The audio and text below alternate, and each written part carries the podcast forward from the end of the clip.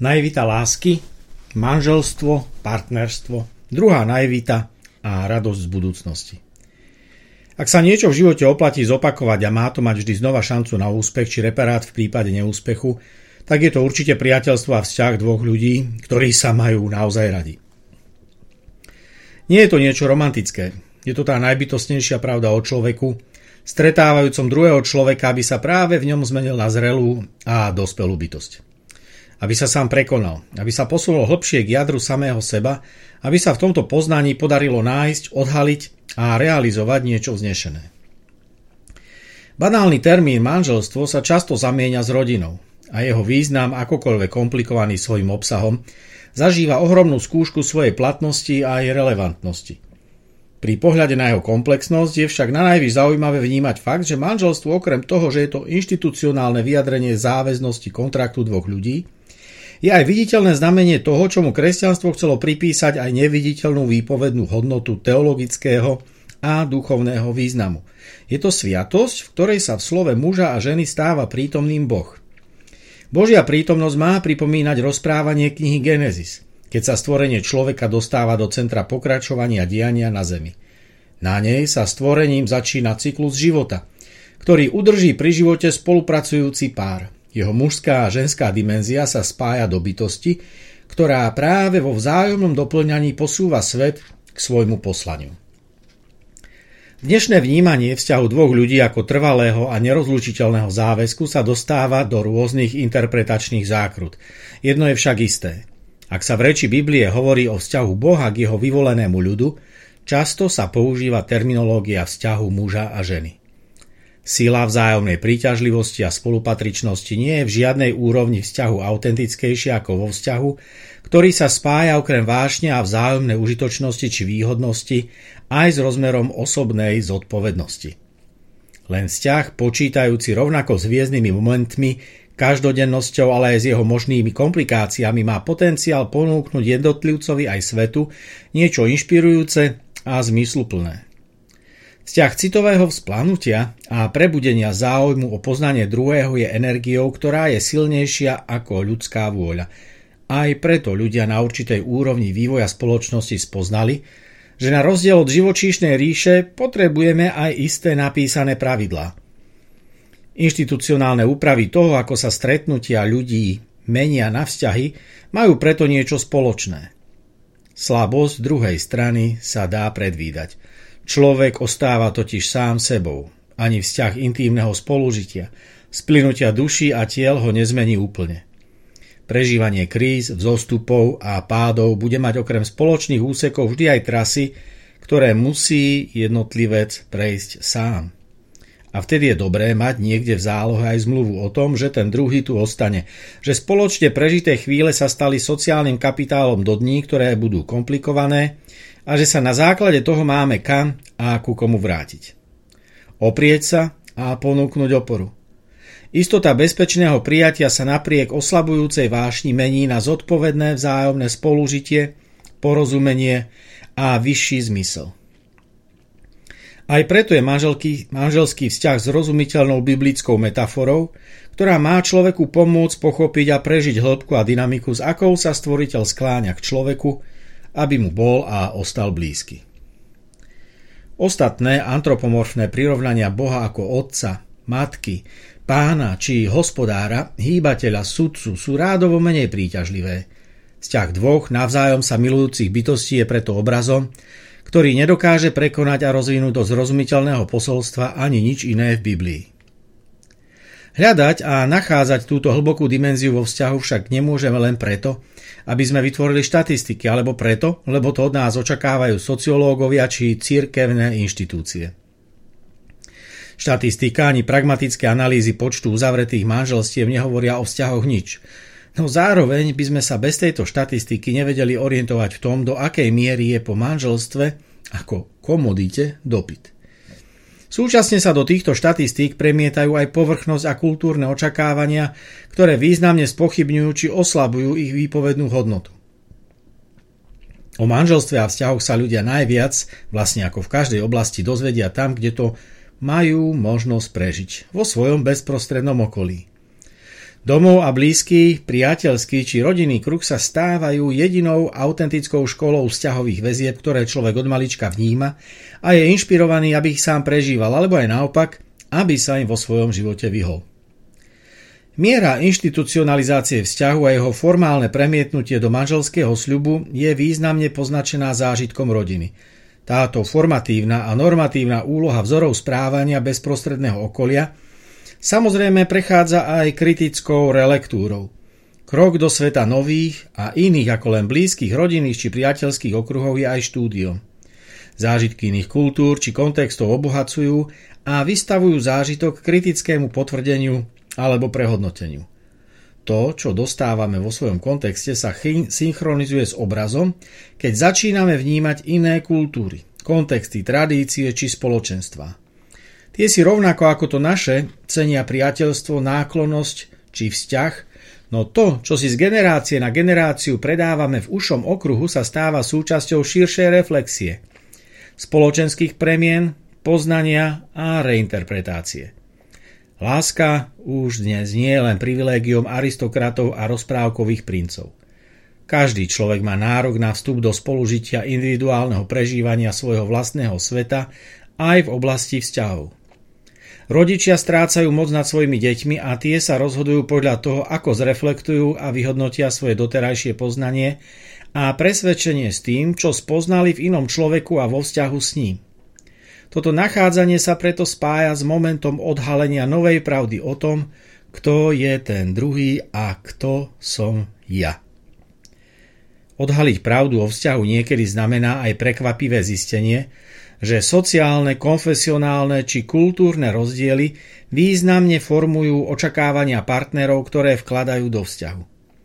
Ak sa minulé desaťročia borili s prekonávaním sociálnych rozdielov a demokratizovali v tomto zmysle možnosť uzavrieť zmluvu o manželskom spolužití aj napriek rozdielnemu či výrazne rozdielnemu spoločenskému statusu, bolo to aj dôsledkom rozprávania príbehov všetkým generáciám pred nami – vďaka rozprávkam či umeleckým dielam, ktoré tento príbeh umožnili. Prestalo to byť dôvodom ostrakizácie na obidvoch stranách a sociálna mobilita túto tendenciu ešte povzbudila. Dnes už partnerstvá ľudí rôzneho sociálneho pôvodu nikto nespochybňuje. V našom slovenskom prostredí sú však dosť rozšírené predsudky ohľadom partnerských vzťahov s cudzincami, príslušníkmi iných vierovýznaní, kultúr či inej rasy. Osobitnú pozornosť budzujú partnerstvá s ľuďmi, ktorí sú rozvedení a majú ambíciu a záujem vstúpiť do druhého dlhodobého a zodpovedného vzťahu. Rovnako čelíme pod vplyvom dlhodobého konfesionálne vyprofilovaného pohľadu na manželstvo aj predsudkom ohľadom vzťahu človeka, ktorý je nábožensky orientovaný s niekým, pre koho náboženské presvedčenie nemá primárnu dôležitosť, alebo sa deklaruje ako človek bez vyznania. Partnerstvo ľudí toho istého pohľavia je v dnešnej slovenskej spoločnosti považované za niečo mravne zlé. Diskusia sa v tomto smere na interdisciplinárnej úrovni vedie len s ťažkosťami. Neexistuje ani spoločenská platforma, kde by bola momentálne perspektíva konštruktívne situáciu ľudí rovnakého pohľavia, ktorí hľadajú naplnenie v zodpovednom vzťahu, aspoň čiastočne vyriešiť. Úradní cirkevní predstavitelia túto diskusiu nevedia účinne moderovať, a potichu alebo otvorene podporujú vystúpenia klerikov či laických zoskupení, otvorene brániacim riešeniu takejto situácie takýchto párov na úrovni štátnej legislatívy. Svojím dominantným vplyvom sa cez štatistické číslo hovoriace o veľkom podiele kresťanov spoločnosti snažia presadiť akúkoľvek úpravu v tomto smere. Je zároveň potrebné povedať, že aj najotvorenejší spôsob uvažovania v tejto oblasti nepredpokladá, že partnerstvo ľudí toho istého pohľavia by sa nevyhnutne muselo volať manželstvo. Ide však o etickú či pojmovú stránku inštitucionálneho usporiadania zodpovedného a plnohodnotného spolužitia gejov a lezieb. Je to skutočne interdisciplinárna výzva na úrovni sociológie, psychológie, medicíny aj práva – Teologická diskusia v tomto smere však musí prenikať aj do pastoračnej praxe. V tomto smere je ilustratívny postoj pápeža Františka, ktorý nastúpil do svojho úradu 13. marca 2013. Jeho empatický pohľad na niektoré doteraz ostrakizované skupiny v rámci katolíckej cirkvi sa na rôznych úrovniach prejavil vo vzťahu k homosexuálom a lesbám. Jednak pri verejných vystúpeniach, ale aj pri snahe nájsť iné pastoračné riešenia ich situácie v rámci biskupskej synody. Tón jeho vystúpení je výrazne nový a na Slovensku ostáva jeho príklad v prístupe k tejto problematike nereflektovaný. Nájdenie plnohodnotného vzťahu a jeho vzájomné odhalenie v dnešnom svete stojí ešte pred jeho realizáciou. Sú to tak povediať stupne zrelosti a dozrievania jednotlivca aj vzťahu. Jeho realizácia má svoje inštitucionálne aj emocionálne či spoločenské naplnenie. Nastupujú právne dôsledky takto realizovaného vzťahu, keď sa vzťah mení na spoločný projekt spolužitia. Manželstvo je fungujúci a inštitucionálne akceptovaným modelom, v ktorom dvaja ľudia nachádzajú istotu a bezpečie a podpora vzťahov spoločnosťou smeruje aj k tomu, aby sa jednotlivci pre takéto plnohodnotné vzťahy rozhodovali uvážene a zrelo. Spoločenská kontrola daných vzťahov však nemá taký veľký potenciál, ako tomu bývalo v menej anonymných spoločenstvách menších a transparentných farností, kde sa všetci ľudia poznali a od tzv. ohlášok až po sobáš bdelo nad každou novou rodinou okrem susedov aj starostlivé a niekedy aj trochu traumatizujúce oko cirkevnej supervízie. Rozvodovosť aj nárast za posledné desaťročia súvisí aj s tým, že tento spoločenský tlak zo strany kresťanských komunít výrazne oslabol. V tejto súvislosti sa preto môžeme opýtať, či je manželstvo ako symbol trvácnosti a krehkosti v niečom oslabené. Dnes sa tzv. nukleárna rodina s matkou, otcom a deťmi nachádza v spoločnosti aj popri oveľa početnejšom fenoméne rodín s jedným rodičom, či už v dôsledku rozhodovosti, alebo aj preto, že ekonomické možnosti a sila jednotlivcov, zvlášť žien, dovolujú vo vyššej miere, aby sa rozhodli aj pre individuálne vychovávanie detí a partnerský vzťah nepremenia na manželstvo. Tento model rodín nie je ideálom, je to však neodškriepiteľný fakt, ktorý ideálne ošetrenie a vývoj partnerského vzťahu ešte viac zvýrazňuje a stavia ho do popredia. Manželský vzťah dvoch ľudí je symbolom prísľubu trvalého a lásky plného spolužitia. V tomto kontexte je však aj symbolom jeho krehkosti a ohraničenia.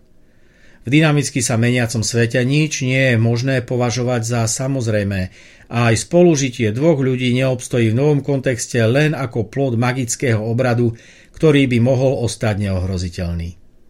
Každé manželské jubileum je preto oslavou trvácnosti a pripomienkou krehkosti, ktorú manželia vo svojom živote v láske a zodpovednosti prežívajú a menia z ohrozenia na príležitosť a prehlbenie vlastného odhodlania ísť životom ďalej takto, vo dvojici.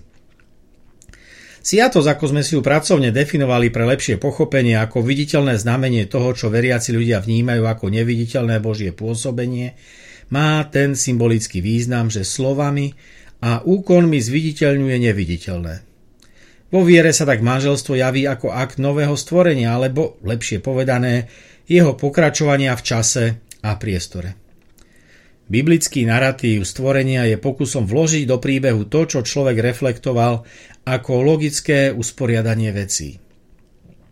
Stvorenie človeka je v duchu tejto etiológie vložené do slov príbehu ako pochopiteľné vysvetlenie toho, že človek je v poriadku vecí inde ako ostatná príroda, život i svet ako taký – a človek či ľudstvo má dve organické súčasti, ktoré sa spájajú v mužovi a žene nielen pri akte zrodu nového života, ale aj v duchovnej či duševnej komunikácii a spolupráci v rodine, v ktorej sú alebo aj nie sú prítomní ďalšie členovia či ďalšie generácie. Práve preto sa aj kresťanské cirkevné interpretácie snažia dopracovať k tomuto porozumeniu, ktoré je aj ovocím spolupráce v interdisciplinárnej oblasti so psychológmi či sociológmi, ale aj právnikmi či lekármi. V čase a priestore sa človek vyvíja a mení. Nie je to ani jednoduchý, ani priamočiarý vývoj. Aj najlepší úmysel je neraz vystavený nečakanej skúške a kríze. Tragédia, choroba, úspech či neúspech, iní ľudia, strata zmyslu či vyhorenie. To všetko nás ohrozuje nielen v osobnej rovine, ale aj v rovine vzťahov.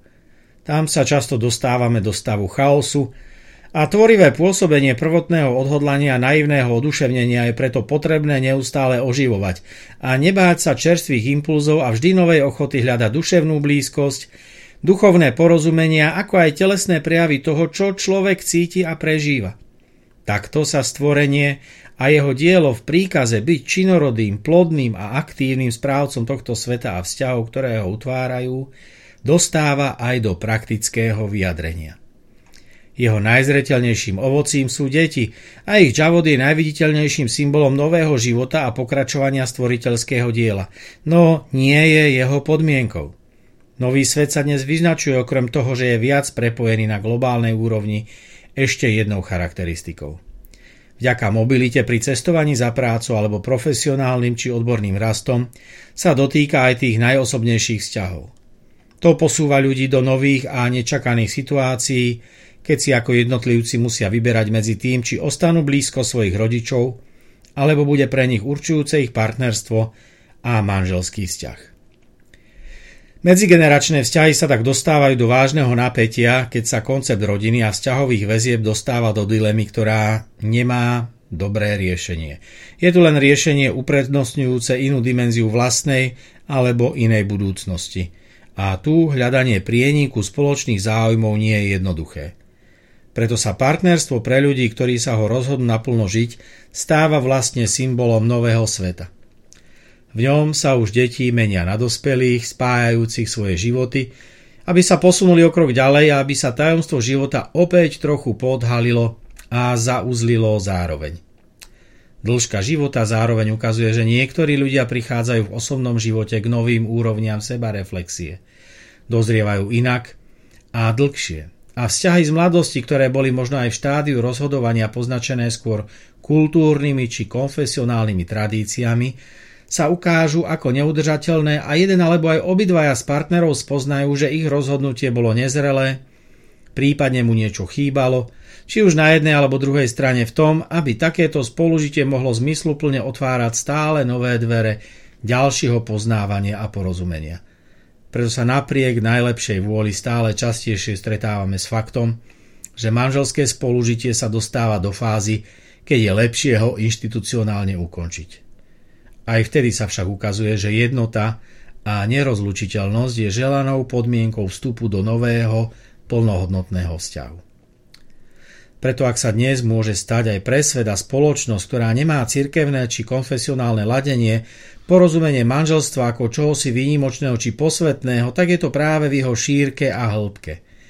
Manželstvo je však v dnešnej spoločnosti v strednej Európe tiež symbolom uznania rovnosti príležitostí a prijatia rôznych úloh rovnako zo strany muža a ženy.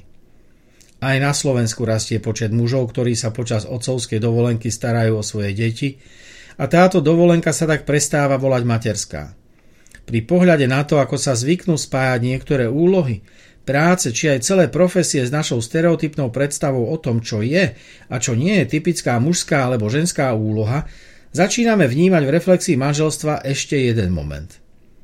Manželstvo je možné vnímať aj ako symbol vnútornej výmeny a pokračujúceho života v jeho nových a stále dynamickejších podobách. Manželstvo je prvým miestom, kde prestávajú platiť rodové stereotypy. Ako otec na otcovskej dovolenke som bol vystavený plaču svojej cérky, ku ktorej som musel zavolať mamu. Tá stihla prísť počas obedňajšej prestávky malú 15-mesačnú Leu nadojčiť a potom utekala späť do práce. Práve tu som si možno mohol spomenúť na svoju skúsenosť človeka, ktorý žil v dobrej viere dlhé roky dobrovoľne bez akéhokoľvek vzťahu. O čo viac mi tento život pomáhal čítať väčšie množstvo kníh a venovať sa väčšmi štúdiu a stretávaniu s ľuďmi pri pastoračnej práci, o to menej som si bol vedomý toho, ako som bol ochudobnený o rozmer intenzívnej interakcie a seba poznávania, ktoré sa rodí len v úprimnom vzťahu dôvery a otvorenosti s iným človekom. Tam vo vzťahu ostávame bez šiat aj vtedy, keď sme úplne a slušne oblečení. Tam nezakrie nič, ani najdôstojnejší rituálny odev. Preto som pri porovnaní mojej skúsenosti klerika ako slobodného muža, ktorý odmieta bráni sa akémukoľvek otvorenému osobnému vzťahu a môjho života ako manžela a otca, musel neraz pripustiť, že partnerstvo dvoch ľudí a zodpovedné potvrdenie tohto vzťahu rozhodnutím ostať spolu v dobrom i v zlom, v šťastí, v nešťastí, v zdraví v chorobe, nie je jednoduché. Milovať a ctiť si niekoho, koho veľmi dobre poznáte po všetky dni svojho života, je sľubom, ktorý ostane výzvou. lebo aj na druhej strane je konkrétny a milujúci človek, ktorý to isté slúbi vám. A práve v tejto súvislosti by možno stálo za reč povedať, že sľub, ktorý dáva mladý muž po krátkom období pobytu v kňazskom seminári pri obrade kňazskej vysviacky, nemôže byť ani zďaleka porovnávaný so sľubom konkrétnemu človeku. Moje dve céry, naše dve rodiny, moja manželka, toto všetko vytvára novú kvalitu autentického životného dobrodružstva, strachu a radosti, ktorú nič nevyváži. Narodenie dieťaťa je možno tou najhlbšou mystickou skúsenosťou, kde sa slovo a energia vzťahu mení na neviditeľné pokračovanie, v ktorom sa nový život rodí nie z našej vôle, ale z ochoty dať sa do služby životu a jeho pokračovaniu viditeľne. Keď si aj po 15 rokoch opustenia kňazskej služby spomeniem na to, s akou ľahkosťou sa ma vzdala inštitúcia, ktorá sa mala stať mojou nevestou, a mala mi alebo mi mohla nahradiť toto jedinečné spoločenstvo, v ktorom žijem dnes, vnímam ten nebotičný rozdiel. Láska, porozumenie a prijatie blízkeho človeka nikdy nemôže byť nahradené inštitucionálnou starostlivosťou ľudí, ktorí nikdy neboli vystavení zraniteľnosti vlastného vnútorného sveta tým, že by sa verejne otvorili dobrodružstvu spolužitia a výmeny toho najcenejšieho, čo majú.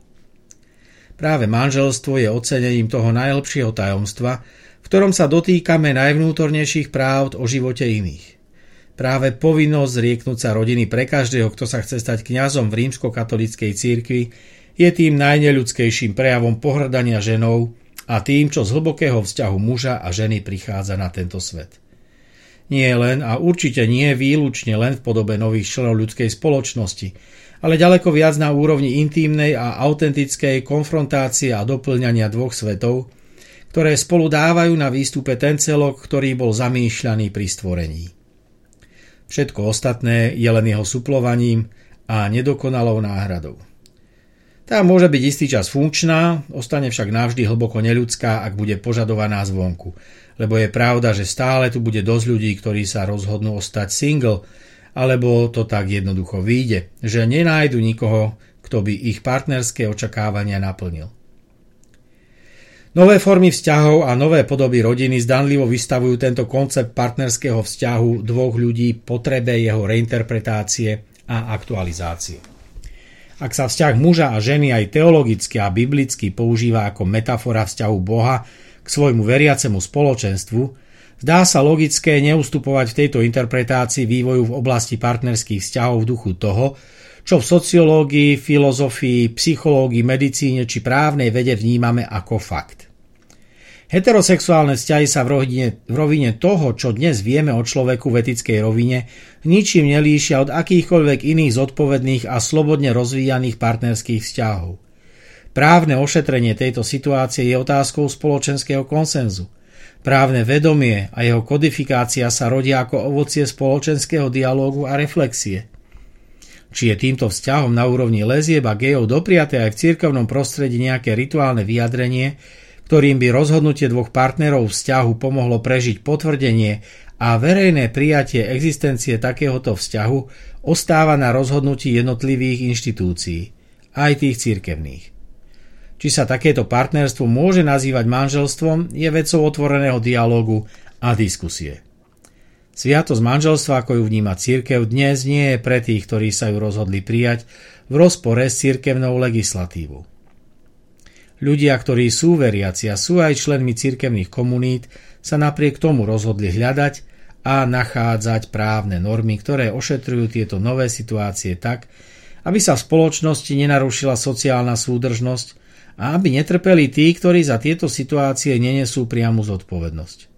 Sú to práve deti a partnery, ktorí doplatili na nezodpovednosť alebo okolnosti, ktoré zamýšľaný projekt jedného a nerozlučného vzťahu ohrozili či narušili. Práve nevinní môžu byť nepružnosťou, neochotou či neoblomnosťou zákonodarcov a neschopnosťou spoločnosti aktívne a zodpovedne tieto situácie riešiť najviac postihnutí.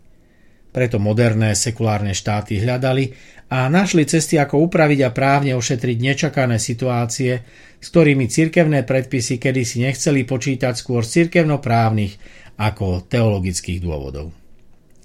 Neruší sa tým ideál toho, ako sa na partnerstvo muža a ženy a ich rozhodnutie byť symbolom fungujúcej spoločnosti chceme, ako spoločnosť naďalej dívať so všetkou úctou a podporou potrebných sociálnych dimenzií takéhoto vzťahu.